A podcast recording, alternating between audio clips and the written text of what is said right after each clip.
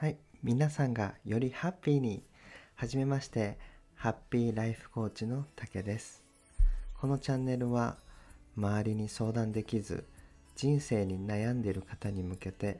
ハッピーライフを共に目指すことをコンセプトに発信していきます。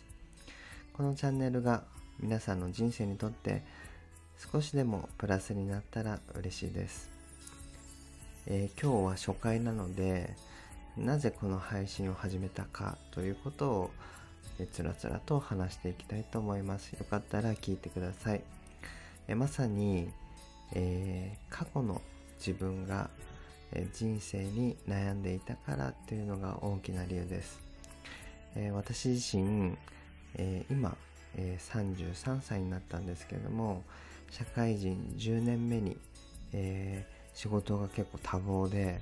鬱になったり他の病気で3ヶ月寝たきり生活を送ったりとかいろいろ、えーとあったんですけども、えーもともと、えー周りの反応や、えー過敏に視覚的とか聴覚的にも敏感だった HSP 気質であったりだとか、えーこうあるべきっていう思い込みがすごく強くて生きづらさを感じていました。でその病気をきっかけにますますなんかモヤモヤっていうのがあって例えば自分らしい生き方って何なんだろうとか本当は自分ってどんな生き方が理想なんだっけなとか、えーいまいち自分に自信が持てなくなったり、えーこのモヤモヤって誰に相談していいかわかんない、えー自分を生きていない感じがするとか。ただかといって家族に心配かけたくない。なんとなく仕事を選んでこれでいいのかなって思いながらこう毎日出勤して満員電車で疲れて帰って、えーただモヤモヤは消えない、えー家族の生活もあるしこの道しかないのかなって密かに考えて仕事をしながら早く土日になってほしいとか土日になったらなったらで日曜の夜はかなりモヤモヤしたり月曜の朝なんてすごい憂鬱でした。それくらい僕は日々生きづらさを感じて生きていきました。で先ほどもお伝えした病気をきっかけに僕の人生の生き方を見直してえーもっと心から自分らしく生きようと決めました。その時に僕はライフコーチングっていう存在を知って、えーライフコーチって何かというとコーチとの会話を通して、えー自分を知っていくものなんですけども最初それを受けた時とても衝撃でした、えー無意識であそんなこと考えてたんだとか本当はこういう風に生活するのが理想だったんだっていうのを知って、えーこう生きていきたいっていうのが確信を持てました。今まで中高大と周りに流されてなんとなく敷かれたレールの上で生きていった感じがします。周りの同期だとか高校の友人とかを見ながらそういった他人の目を気にして生きてきたことからこの、えーと自分の人生をどう生きたいかっていうのを決めた瞬間から自分はどうしたいのと日々自分に問いながら自分を軸として今では生きられるようになりました、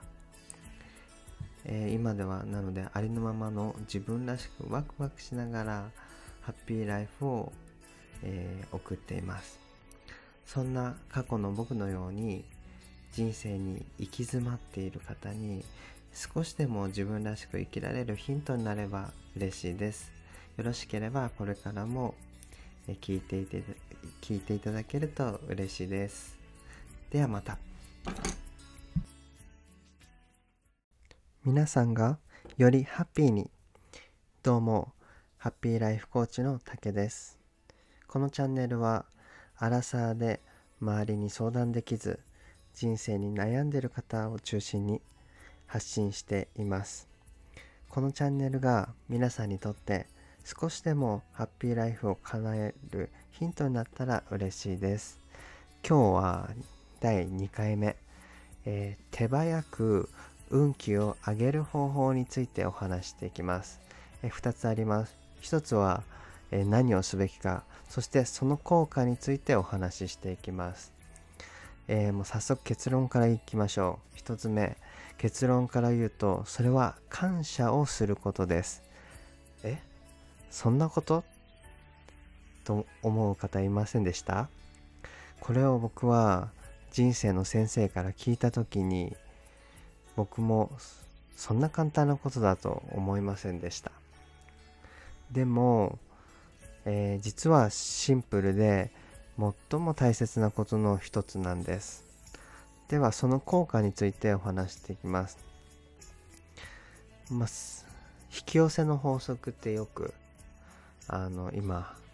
いろんなところで聞かれてると思うんですけどもいろんな本には最高の引き寄せは感謝とありがとうから来ているというのもありますあとはですねニューヨーク分子生物学者グレイン・レイン博士が研究したのはなんとその感謝のありがとうの研究ですね。えありがとうっていうのは周波数が 528Hz だそうです。この 528Hz の周波数を、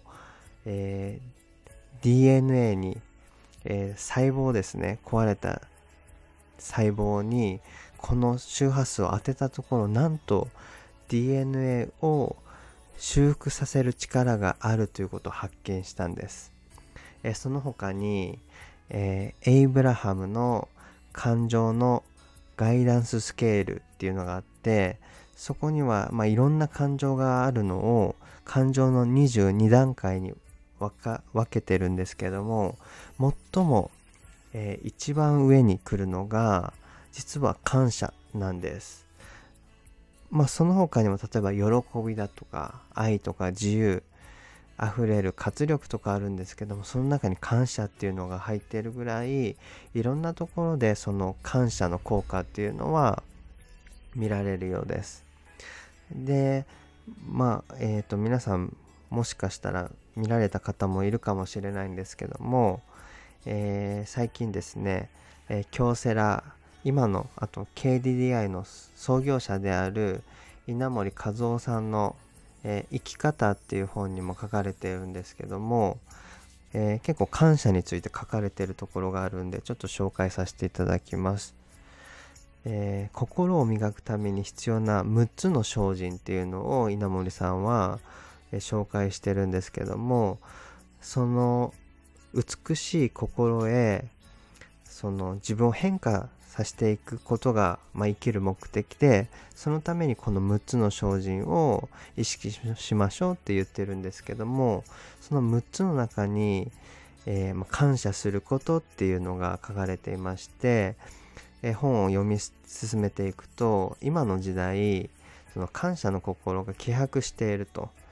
えー昔みたいに貧しい時代から今は物が溢れて満ち足りた時代だからこそえー、樽を知る心。それを感謝する心を見直す時期だとおっしゃってます、えー、どんな時もありがとうと言える準備をしておく、えー、まあ、ありがとうと言える心を常にスタンバイしておくってことですね、え誰に対しても何に対してもいい時も悪い時もありがとうと感謝する気持ちを持つ。なかなか感謝って言われてもうーんそんなの分かってるよって